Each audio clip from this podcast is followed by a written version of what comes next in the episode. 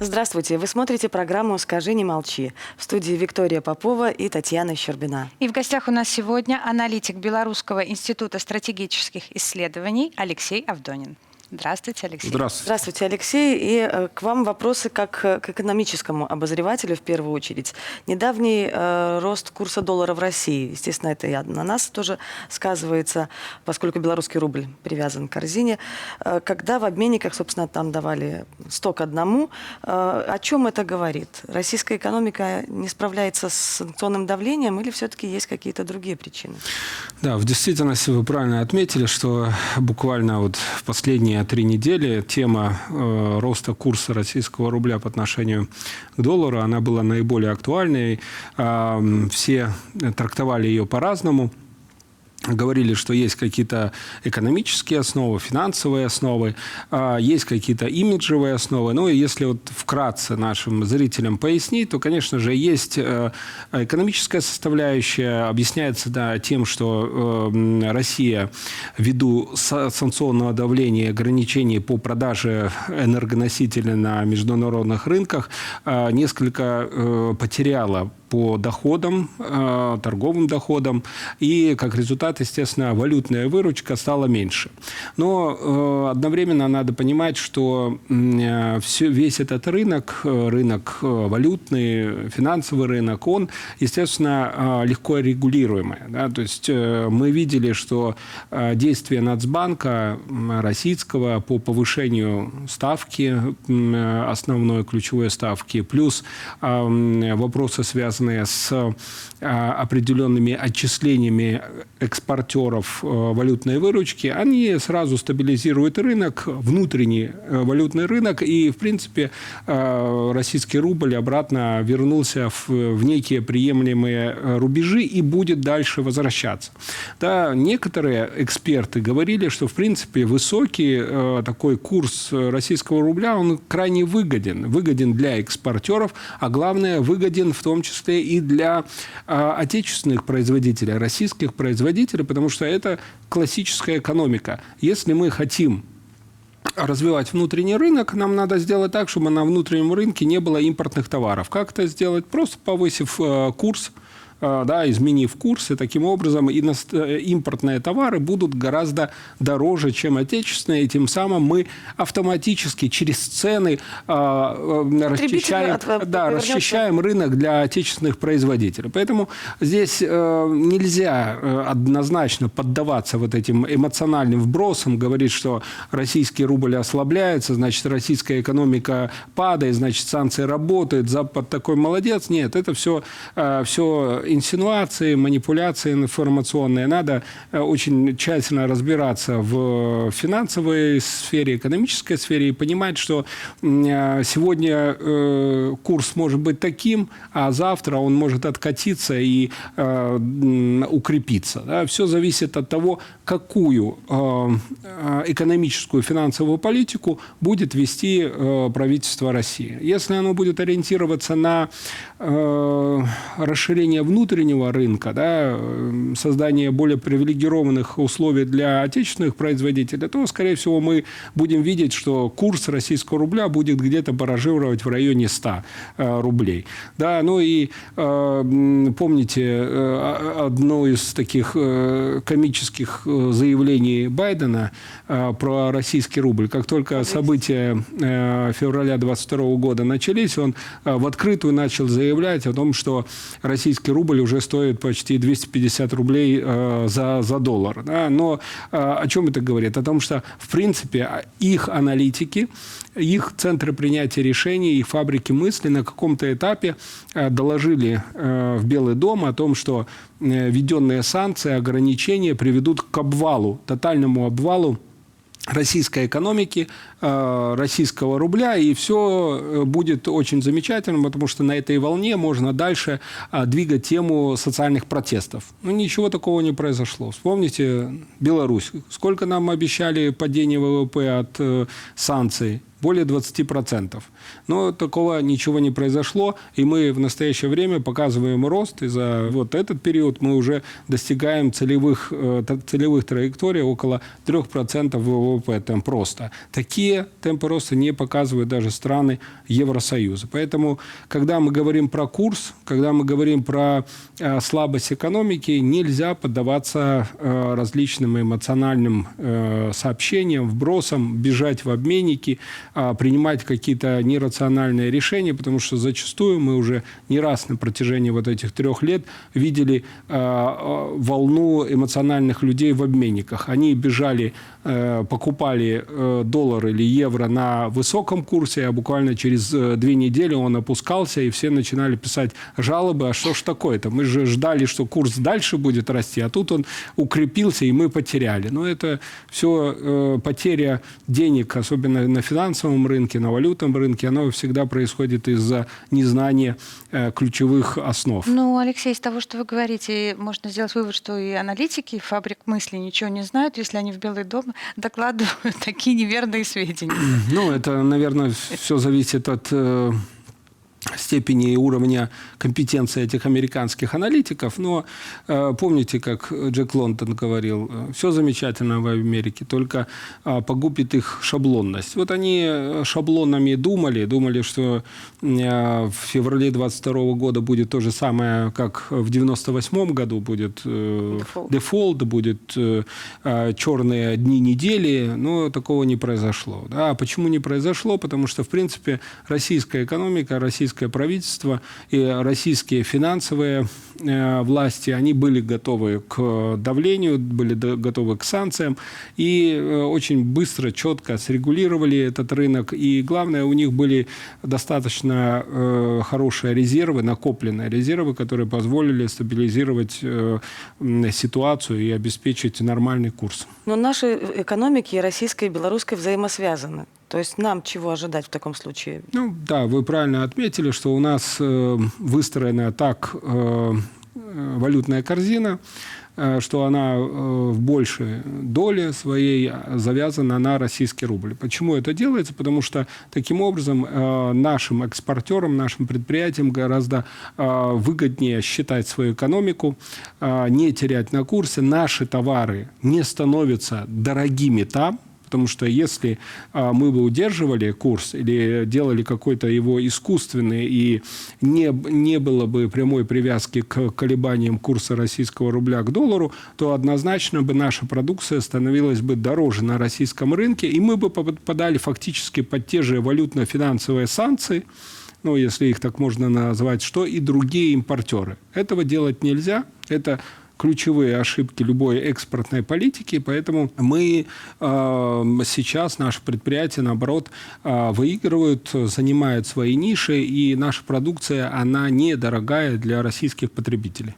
Но если вы отличники, в отличие от американцев, которые мыслят шаблонами, то спрогнозируйте нам, пожалуйста, поведение нашего рубля на ближайшие несколько месяцев. В первую очередь надо, наверное, прогнозировать его, исходя из э, колебания российского рубля и э, колебания э, юаня, потому что юань тоже присутствует в нашей корзине валют, но можно однозначно сказать, что российский рубль будет колебаться в пределах от 90 до 110 на некоторых этапах может даже и повышаться. Об этом и, э, в принципе, аналитика говорит, что может быть стать и больше 100 э, рублей за, за доллар. Но в большей степени, скорее всего, колебание будет где-то в пределах от 80 э, до 95 российский рубль за доллар. Исходя из этого, белорусский рубль будет колебаться где-то в пределах 2,9 до 3,1 Э, за ну, белорусский рубль за, за доллар. Это сколько времени продержится?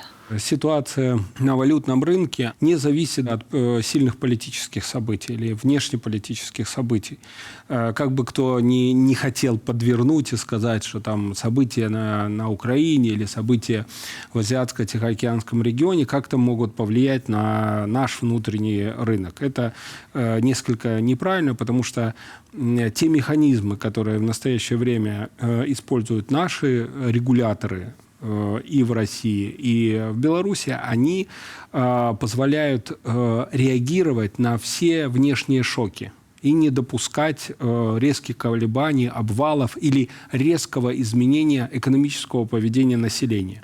А вот если брать все-таки вот внешнее воздействие, то надо признать, что наши оппоненты, в первую очередь те, которые работают на таком деструктивном информационном поле, они будут всегда ориентированы на то, чтобы поменять экономическое поведение населения. Как это делается? Вспомните, это примеров, в принципе, много и у нас, и в, в других странах мира. Это когда начинается активная э, информационная пропаганда о том, что надо бежать в банки, надо снимать депозиты, надо эти депозиты переводить э, в иностранную валюту, иначе э, вы ничего не получите. Это целенаправленная информационная э, кампания, ориентированная на разрушение банковской финансовой системы любой страны. Так американцы действовали против Ирака, против Сирии, так они действовали и в Латинской Америке, и в, в Азиатско-Тихоокеанском регионе. Поэтому наша задача, ну, в первую очередь, Э, экспертного сообщества э, и регуляторов, госведомств. Это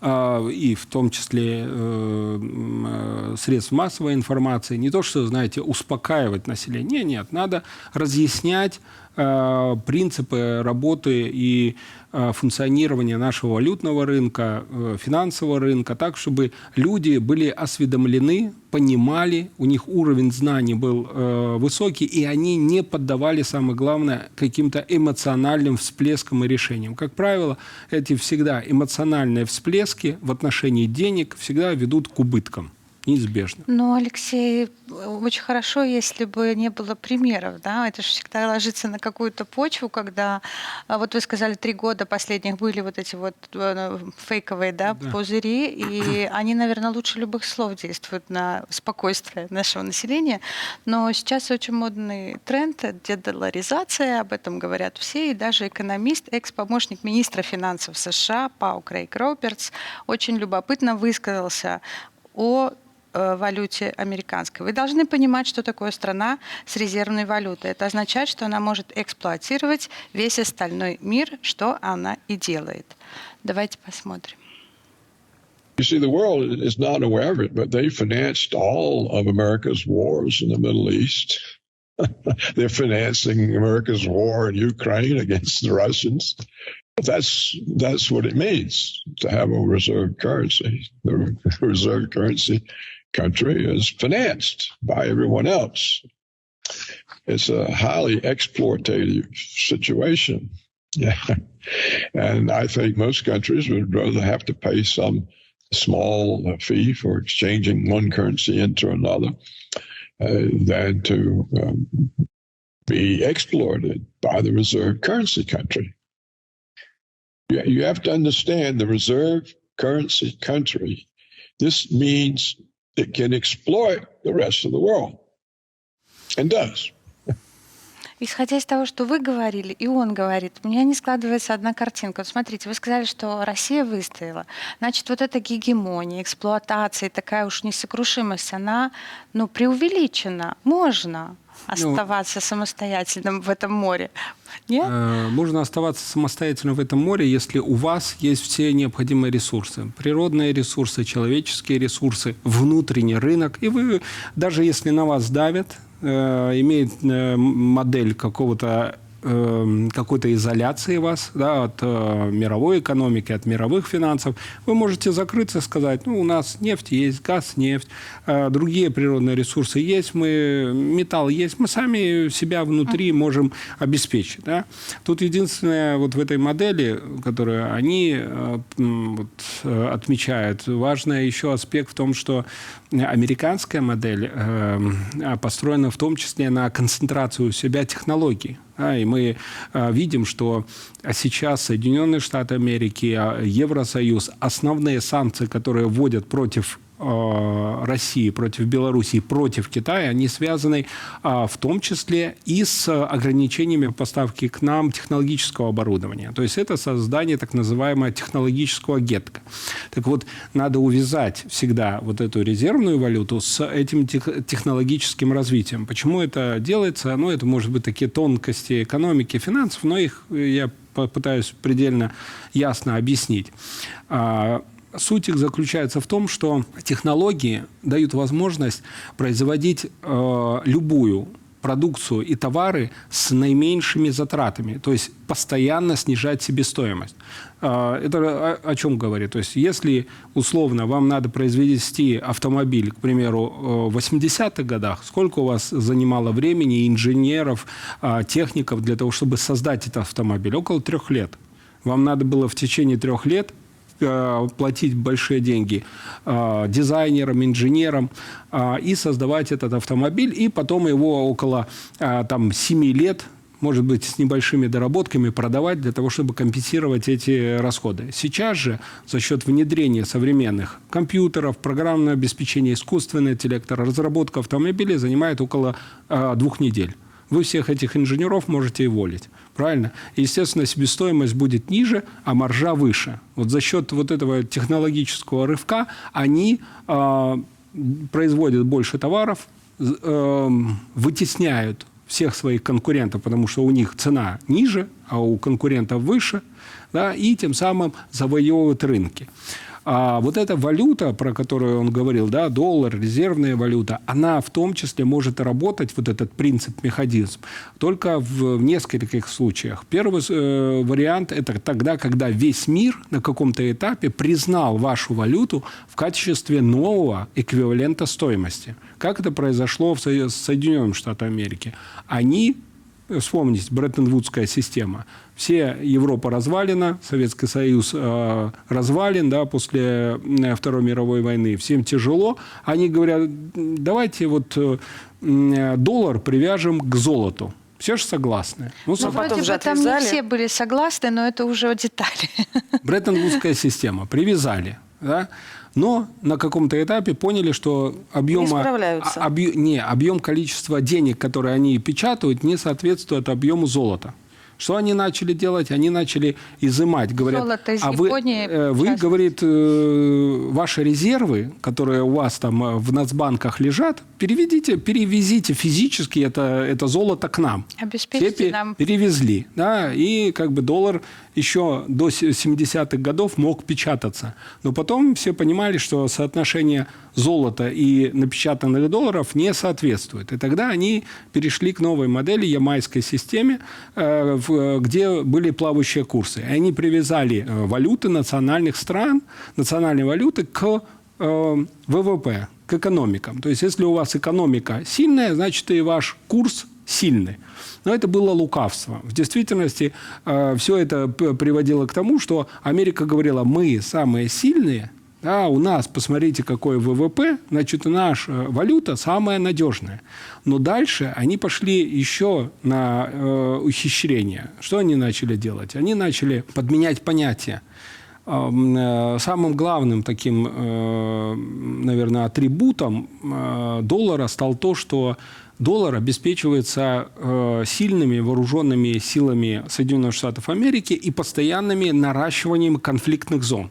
Как только появляется какой-то конкурент, да, в настоящее время это основным конкурентом все-таки США является не Китай, не Россия, а Европа является. И об этом в открытую американцы говорят. В сентябре 2021 года корпорация РАНТ об этом в открытую заявила, сказала, что основная вообще цель это вообще вот действий американского истеблишмента это разрушение экономики Европы, потому что Европа со своими автопромом, нефтехимией, наукой, она э, является прямым конкурентом американским корпорациям. Как э, разрушить э, конкурента, э, когда все остальные инвесторы начинали понимать, что США с их вот этой вечно э, вечным работающим печатным станком начинает немного Сбоить. да, э, начинает прокручиваться. да. Э, Это произошло в 2012 году. Количество э, внешнего долга США превысило ВВП США. То есть та ямайская система, которую они закладывали, она перестала работать. Все ключевые инвесторы и э, те, кто занимается аналитикой, прогнозированием, инвестированием, понимали, что э, экономика, реальная экономика США уже не вытягивает. Внешних долгов слишком много у Соединенных Штатов Америки. А как удерживать вот доминирование доллара как резервной валюте, чтобы ее э, уважали. Значит, надо э, интенсивно начать войны. Ам, те э, регионы, которые выступают как бы альтернативными зонами инвестиций, их надо уничтожить, их надо разрушить. Альтернативные зоны – это было Россия, Китай, Европа, Ближний Восток. И вот начиная с э, как раз 2012 года они начинают интенсивно а, внедряться в те зоны, которые, по их мнению, рассматриваются крупными инвестиционными банками как альтернативными. Поэтому начинается конфликт а, в Украине в 2014 году, начинается активизация а, бархатных революций в Азиатско-Тихоокеанском регионе, э, по периметру Китая. Начинается на Ближнем Востоке интенсивно события. И э, таким образом э, США, в принципе, удалось. Почему? Потому что инвесторы понимают, а в Европу вкладывать деньги нельзя, в Россию деньги вкладывать нельзя, в Китай нельзя. Куда вкладывать? Лучше вкладывать долговые обязательства Соединенных Штатов Америки.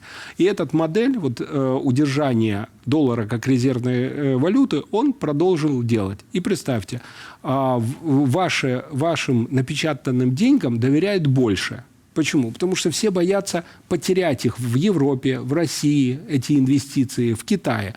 А, Но э, самый главный, вот он не сказал, механизм, э, как идет воровство э, через резервную валюту. Потому что стоимость 100-долларовой бумажки составляет себестоимость 12 центов, а номинал 100 долларов. Это почти 1000. То есть вы через вот эту неравный эквивалент изымаете прибавочную стоимость со всего мира. Все работают на вот этом, на этой разнице. Наши понимаете? преснопамятные челночники из 90-х просто дети на фоне американцев. Ну, вспомните, как Карл Маркс говорил, если маржа будет больше 300%, то а, предприниматель пойдет на любые ухищрения, в том числе и уголовные. Ну и д- приземлимся на наши как бы широты. Если мы считаем цены на квартиры, на автомобили до сих пор э, в долларах, то этому, этой системе или положению вещей еще много лет, да, Алексей? Э, Вы правильно отмечаете, когда говорят, что вот доллар завтра исчезнет, э, не станет, ну, э, наверное, это больше пропаганда, не- нежели вот э, уверенность в том, что э, м, буквально завтра доллара не станет. Потому что мы видим, что в транзакциях, мировых транзакциях доллар все равно занимает даже более 60%. Э, Понятно, он на каком-то этапе э, э, согласуется с евро, но доллар и евро как пара, она занимает фактически около там, 80-90%. Обратите внимание, что в настоящее время Россия, страны БРИКС, страны ШОС, э, ЕАЭС делают все для того, чтобы избавиться от долларового рабства или порабощения. А, Потому что все э, те, кто имеет экономическое, финансовое образование, прекрасно понимают, как э, идет изъятие этой прибавочной стоимости из национальной экономики. Э, Если ты э, поставляешь товар э, в другую страну, но э, расчет стоимости товара осуществляешь э, в долларах, Мало того, еще и транзакции осуществляешь через американские э, банки, то мало того, что все на этом этапе зарабатывают, так еще и вероятность того, что твои транзакции могут заблокировать, потому что ты под санкциями. Понятно, что этот механизм не работает уже в, на- в современном мире. Надо от него избавляться. Доллар стал инструментом для санкционного давления на суверенные страны. И, естественно, такие э, мощные государства, как э, Китай, Россия, страны Ближнего Востока, да, страны БРИКС, понимают, Бразилия. что надо надо отойти от этого. Но тем не менее, вот э, те, э, тема создания национальной валюты, общей валюты БРИКС, которая звучала на саммите, это же дело не одного дня и уж тем более не одного года.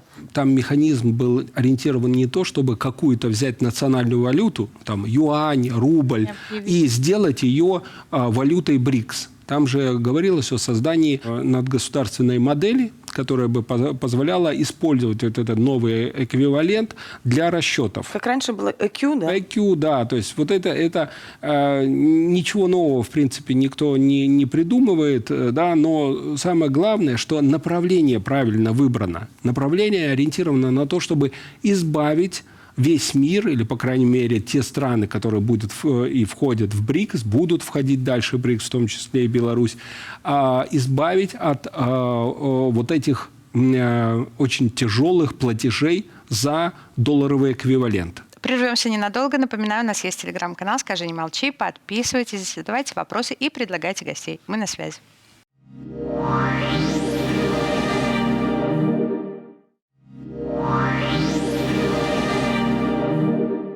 В эфире снова программа «Скажи, не молчи». И сегодня у нас в гостях аналитик Белорусского института стратегических исследований Алексей Авдонин. Перейдем к околополитическим темам, так назовем их. Джордж Сорос недавно заявил о том, что прекращает деятельность ряда проектов своего фонда в Евросоюзе. А Он намерен сосредоточиться теперь на других странах. Как вы считаете, в дела каких стран запускают де- дедушку Сороса вмешаться? Тут обратите внимание, тут э, в, этом сообщении некоторый элемент лукавства. Где присутствовал Сорос? Он присутствовал только в странах бывшей организации Варшавского договора. То есть а, он свою функцию сделал. А, Да, он провел там а, жесткие э, реформы экономические, э, внедрил эту э, Сеть шоковую терапию, а, да, переформатировал полностью все правительство, поставил там политических э, молодых лидеров, которые прошли обучение в этом Соросе, уничтожил э, любую связь, да, идеологическую связь этих стран с коммунистическим прошлым, с Россией.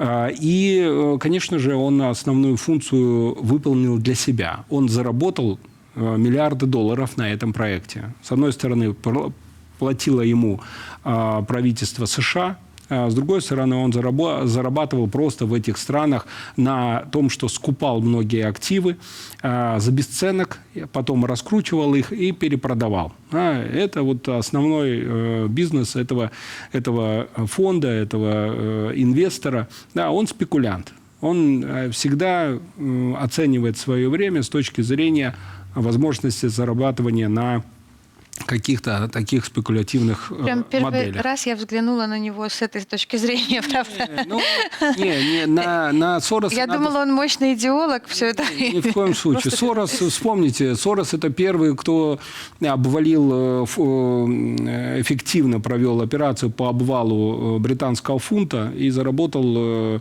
а, миллиарды долларов на этом.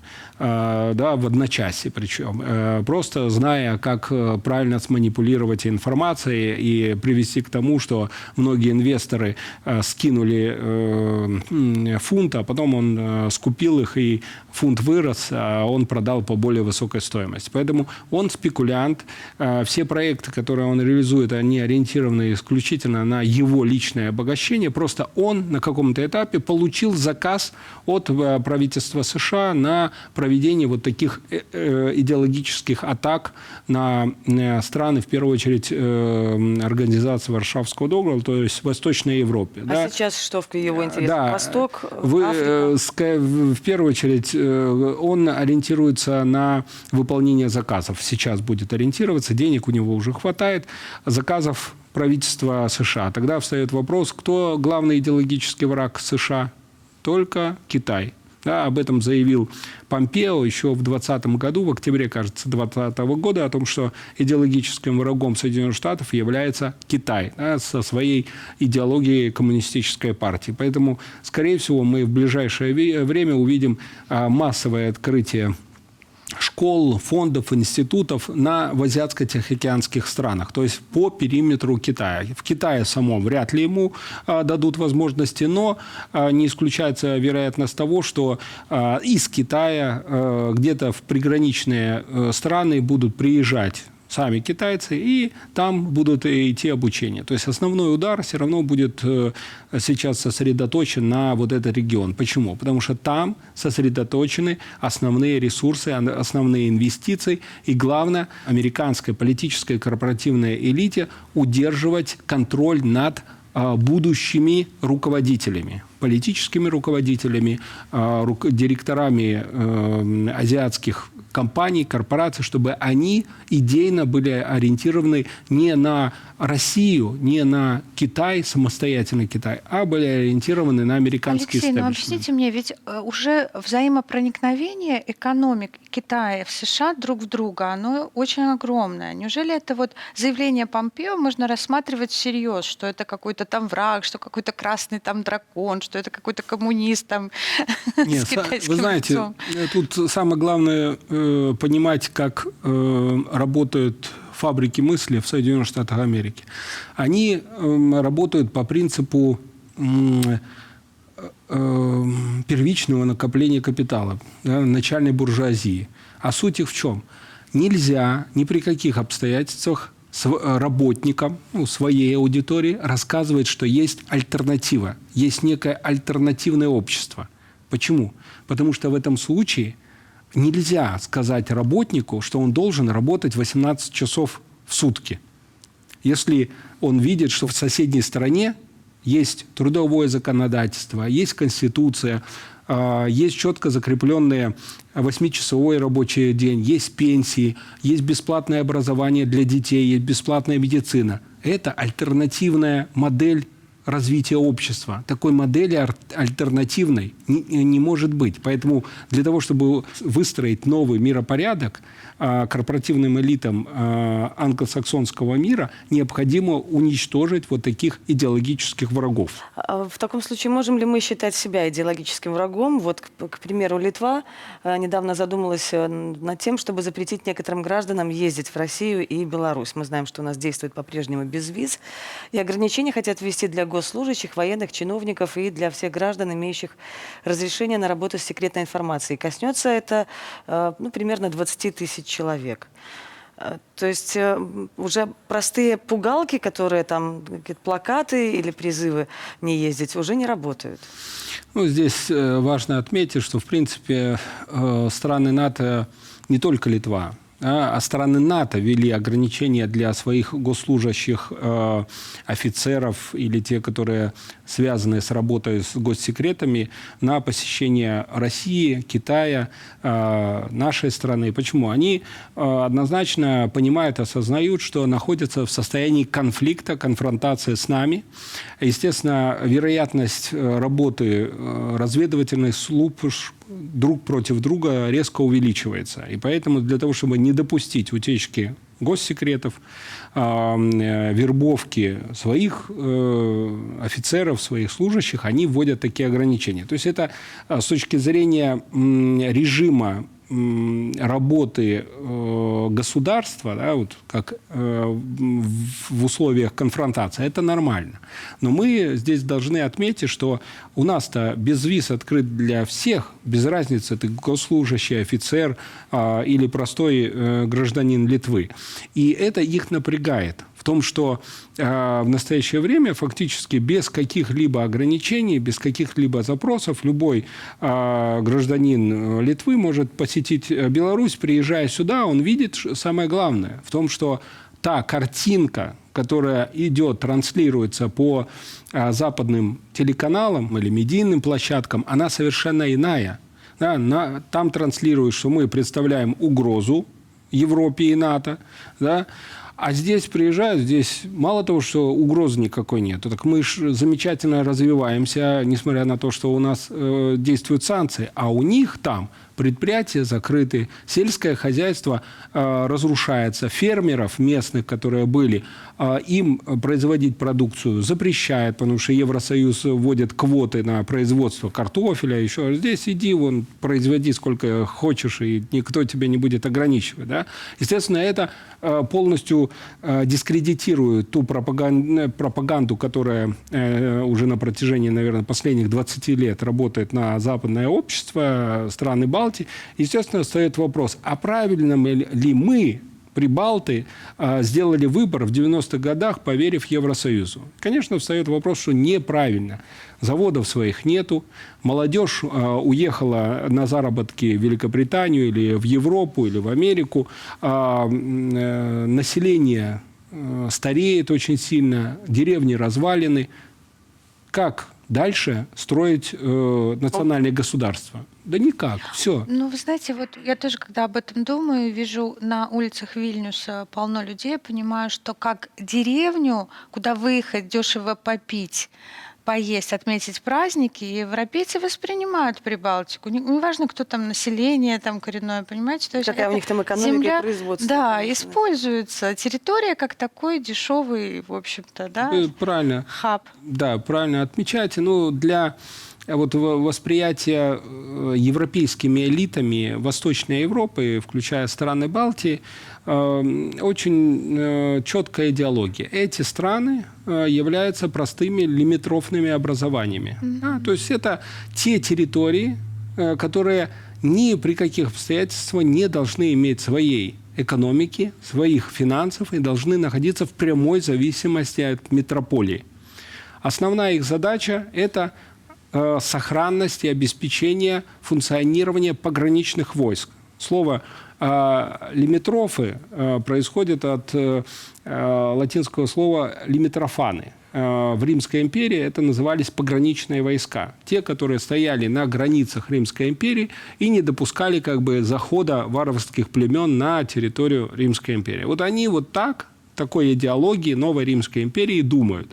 Поэтому мы видим, что в странах Балтии, в Польше, той же Украине, да, эти территории ориентированы на только одно, что в случае, если варвары будут, ну, условно, мы, врываться в их э, сад с золотыми яблоками, вот эти территории должны обеспечить для остальной Европы, для Германии, для Франции, да, прекрасный мир.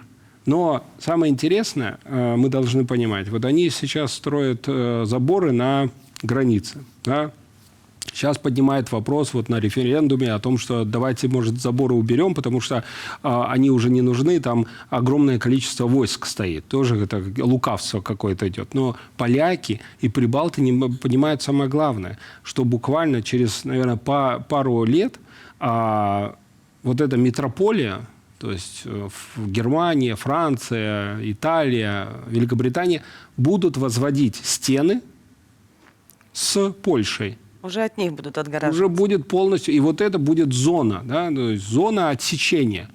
И никто их а, в прекрасную европейскую а, Семью, семью да. благоденствия никто включать не будет. А вы вот допускаете такую мысль, что вот эти страны Балтии, та же Польша, вдруг произойдет озарение, вдруг появится какая-то личность, которая все-таки повернется на восток и будет рассматривать Россию как своего непосредственного партнера. Э, Возможно ли такая ситуация? Или Знаете, это уже мы- вспомните- мы безнадежно их потеряли? Вспомните Сороса. Сорос как раз и нужен для того, чтобы ни при каких обстоятельствах не возникли национальные лидеры которые бы возглавили национально-освободительное движение. Потому что вся политическая элита, корпоративная элита, она прошла обучение, молодежь прошла обучение через вот такие фонды.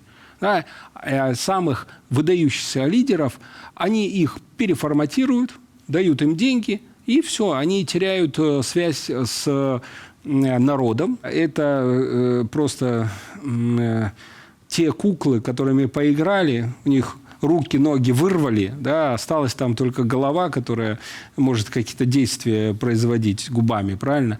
А, И как результат все, ее либо в печку надо э, сжигать, да, либо выкидывать. Это классическая схема работы э, натовских спецслужб, когда э, делается какой-то инфоповод. И, э, Для перемещения человека на да, другой фронт перемещают. Все э, прекрасно понимают, что э, любые политические амбиции, э, о которых заявила Польша или страны Балтии, они всегда требуют огромных ресурсов финансовых. Польша, э, став инициатором событий у нас в 2020 году, став в том числе соучастником преступлений на территории Украины, сейчас понимает, что ресурсов у них-то не хватает. Беженцев э, с территории Украины они в большом количестве принять не могут, обеспечить им должный уровень э, жизни, работы не могут. Э, тех беглых, которые э, прибыли на территорию Польши э, от нас, тоже э, в должном мере устроить не могут. И можно было заявиться о том, что да, мы вам открываем возможность, даем субсидии, поддержку, здания, дома, университеты, но все это, видите, три года прошло, и все схлопнулось. Любовь все, живет три года. Все, все, все Ну, инвестиции еще знаете, резко какая сократились. э, м, опасность, что они не могут не на нас направить эти отринутые, да, свой гнев, а на друг друга, СДД так называемые. Они же уже начинают поджирать друг друга. Вот Но Поэтому- э, тут важно понимать, э, наверное, следующий шаг в их вот манипуляции о том, что они из этих групп недовольных будут выискивать неких лидеров для того, чтобы эти лидеры в последующем а, возглавили вот это движение да, и, э, возможно, сформировали некие новые образы э, оппозиции, э, белорусской оппозиции или антибелорусского движения. И мы в том числе должны э, видеть, выявлять э, этих, этих персоналей, а их еще не видно. Но ближайшие, наверное, мы знаем, полгода что за мы увидим. полгода, да, они появляются. Давайте пока ненадолго прервемся. После небольшой паузы снова вернемся в эту студию. Пока подписывайтесь на наш телеграм-канал. А все наши выпуски ищите на YouTube-канале «Беларусь-1».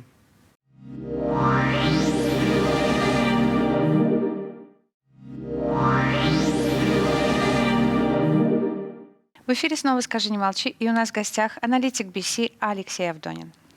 Алексей, ну мы вступаем сейчас в активную фазу электоральной кампании. Заявил об этом на днях буквально э, глава Центра сберкома э, Игорь Карпенко. Чего, по-вашему, ждать от оппонентов власти и наших врагов, противников? Ну, в первую очередь, надо понимать, что они от нас не отстанут. Они э, в режиме 24 на 7 прекрасно мониторят всю нашу информационную среду, нашу повестку, пытаются выявить э, какие-то слабые места. Но, э, зная и понимая, как работает э, политическая технология формирования протестного движения, надо в первую очередь э, уделить внимание поиску э, таких зон, где может сформироваться некая неудовлетворенность у населения, в первую очередь в регионах. А, Обычно это делается как? Выявляется некая, некая ситуация, да, у какой-то бабушки э, в деревне асфальт не заделали, Колонка забор, не работает, там забор магазине поломался, что-то да, не подвезено. да, власть там э, где-то что-то прозевала.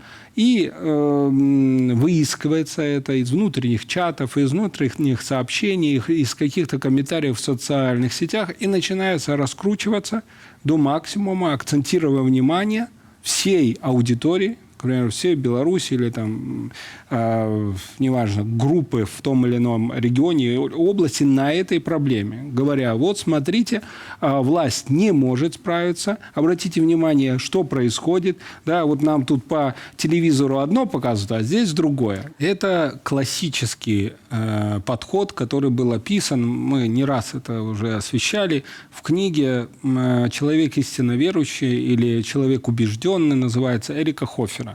А, Многие называют его отцом, основателем бархатной революции, и он эту книгу издал в пи- 1953 году. А, Все методички Шарпа были написаны только в 90-х годах. А Первая книга Шарпа была написана «От диктатуры к демократии», была написана в 1973 году. То есть э, э, он за основу просто взял вот эту книгу, она небольшая, там около 170 листов. И всем нашим руководителям, ну, вот на всех мероприятиях, куда мы выезжаем с идеологической вертикалью беседовать, э, мы всегда советуем прочитать эту книгу, потому что она является основой работы всех наших оппонентов. И там черным по белому написано, для того, чтобы сформировать протестное движение в любом аудитории, неважно, это коллектив 10 человек или это э, более большая территория с численностью населения там 10 миллионов человек, необходима работа, активная работа людей слова. Именно люди слова, и там написано студенты, писцы, э, писатели, э, священники и так далее. И можно перечисляет. добавить блогеры Э, теперь. те- э, селебрити, блогеры. Именно они формируют состояние неудовлетворенности у людей. да. А самое главное, в- э, они бьют на ту категорию людей, которые идентифицируют себя как никчемными. Так вот этот термин там и введен. И а, за счет манипуляции а, смыслами жизни, то есть они говорят, у вас не было смысла жизни, но мы вас приобщим к великой идее. Поэтому наша задача, вот когда мы говорим, как работать э, в преддверии э, вот, э, избирательных циклов, во время избирательных циклов, самое главное сразу выявлять, где идет работа вот этих людей слова, которые ориентируются на формирование протестных настроений в состоянии неудовлетворенности. Как только вы видите это в регионах, сразу едьте туда, выявляете этих людей слова, пресекайте их деятельность, разрешайте вопрос э, на местах, и все будет Ну, нормально. как-то вот недавно Гриша Озаренок вместе с председателем Белой Руси Олегом Романовым проехались по деревням, когда поступили сигналы, что есть там проблемы с доставкой товаров в магазины. То есть это перехватывает повестку, получается? Это как раз работа по, ну, в рамках вот э, этой ну, не книги. знаю, что они перехватили, потому что ну, один день они похайповали, а доставка там осуществляется сегодня или нет, неизвестно. И это я к чему веду, что хорошо бы руководители, о которых вы говорили, прочитали эти книги и понимали вообще, с чем Ну, придется да. столкнуться на ближайшей избирательной Ну, и, кампании. И самое главное, здесь же можно книгу прочитать, но ее не применить на, на практике, понимаете? Тут же важно другое, в том, чтобы, э, чтобы люди э, понимали, что проблема простых людей сама по себе не разрешится. Да? То есть, если вы говорите, что в каком-то э, э, районном центре или населенном пункте не доставляются э, продукты питания, ну, как бы, если не разрешить, не наладить эту логистику, Конечно. то проблема же не решится сама по себе. Вот мало проблема, просто говорить, Проблема решится, действовать. если этих бабушек, которые жалуются, не станет. Да? Но это же не решение наш проблемы. Да, понимаете? А обычно бывает же как? А, ну, сколько твоей бабушке лет? А, ну, понятно, скоро проблема решится. Поэтому это не наш вариант. Вы циничный, Алексей. Я не циничный, я просто знаю, как э, иногда работают, э, на работают. Да, поэтому наша задача ни при каких обстоятельствах не допускать вот таких ситуаций. То есть, если есть проблема, вы видите, что ее начинает обострять, расширять ее до уровня там, области, до уровня э, республики, все понимаете, что против вас работают профессионалы, надо пресекать эту деятельность, надо решать э, вопросы на местах, и тогда не будет вот этого протестного Особенно движения. мне нравится прием ресурсов, которые экстремистские.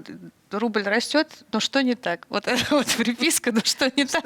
Она всегда должна посеять панику во мне, да? Если вы не, не понимаете, что происходит, слушайте нас. Да, да, да. И обратите внимание, самый главный вопрос, ведь э, состояние протестного движения, оно зачастую формируется не у тех, у которых хлеба нету, да? Они, наоборот, не выйдут на протестное движение, а выйдут те, у которых все, в принципе, есть, но на каком-то этапе они потеряли смысл жизни. Машина есть, квартира есть, жена есть, любовница есть, все есть у него, да?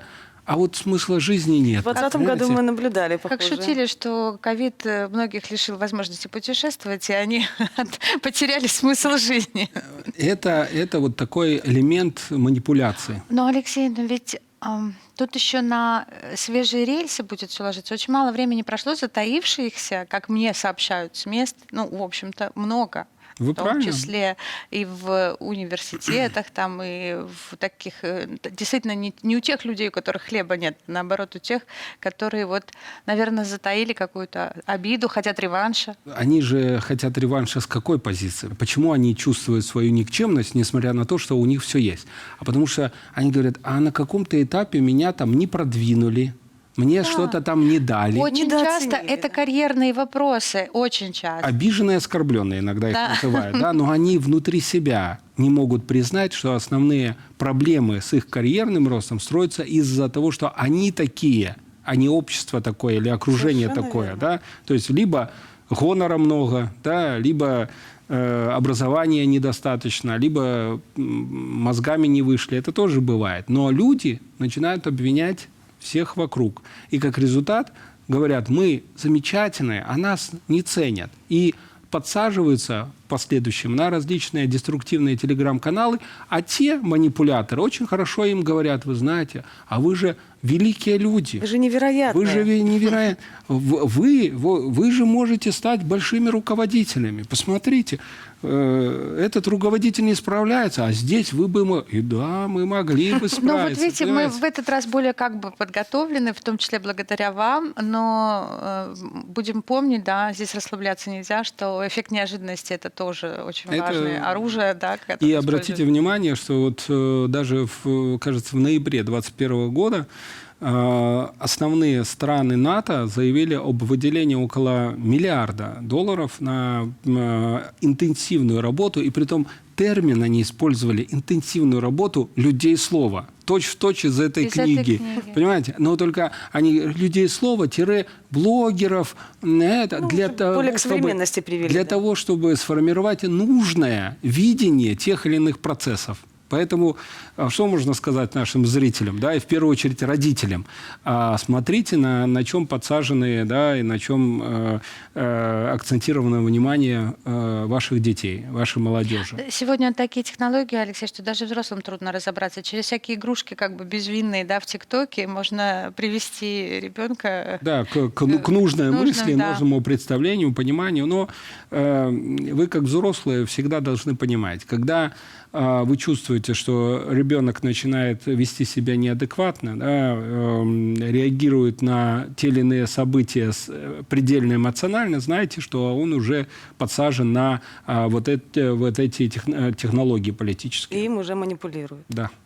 Большое вам спасибо за Спасибо. сегодняшнюю лекцию. Понятно, действительно, как вы и обещали, очень многое стало, еще прояснилось, и мы надеемся, что, Алексей, вы будете чаще бывать у нас в гостях, потому что пора горячая, как уже объявили, и наступает, нужно бы держать в ухо востро, не повторять те ошибки, которые мы сделали, к сожалению, в 2020 году. Татьяна Щербина, Виктория Попова с вами на сегодня прощаемся. До свидания. До свидания. А сейчас говорит Алексей Авдонин.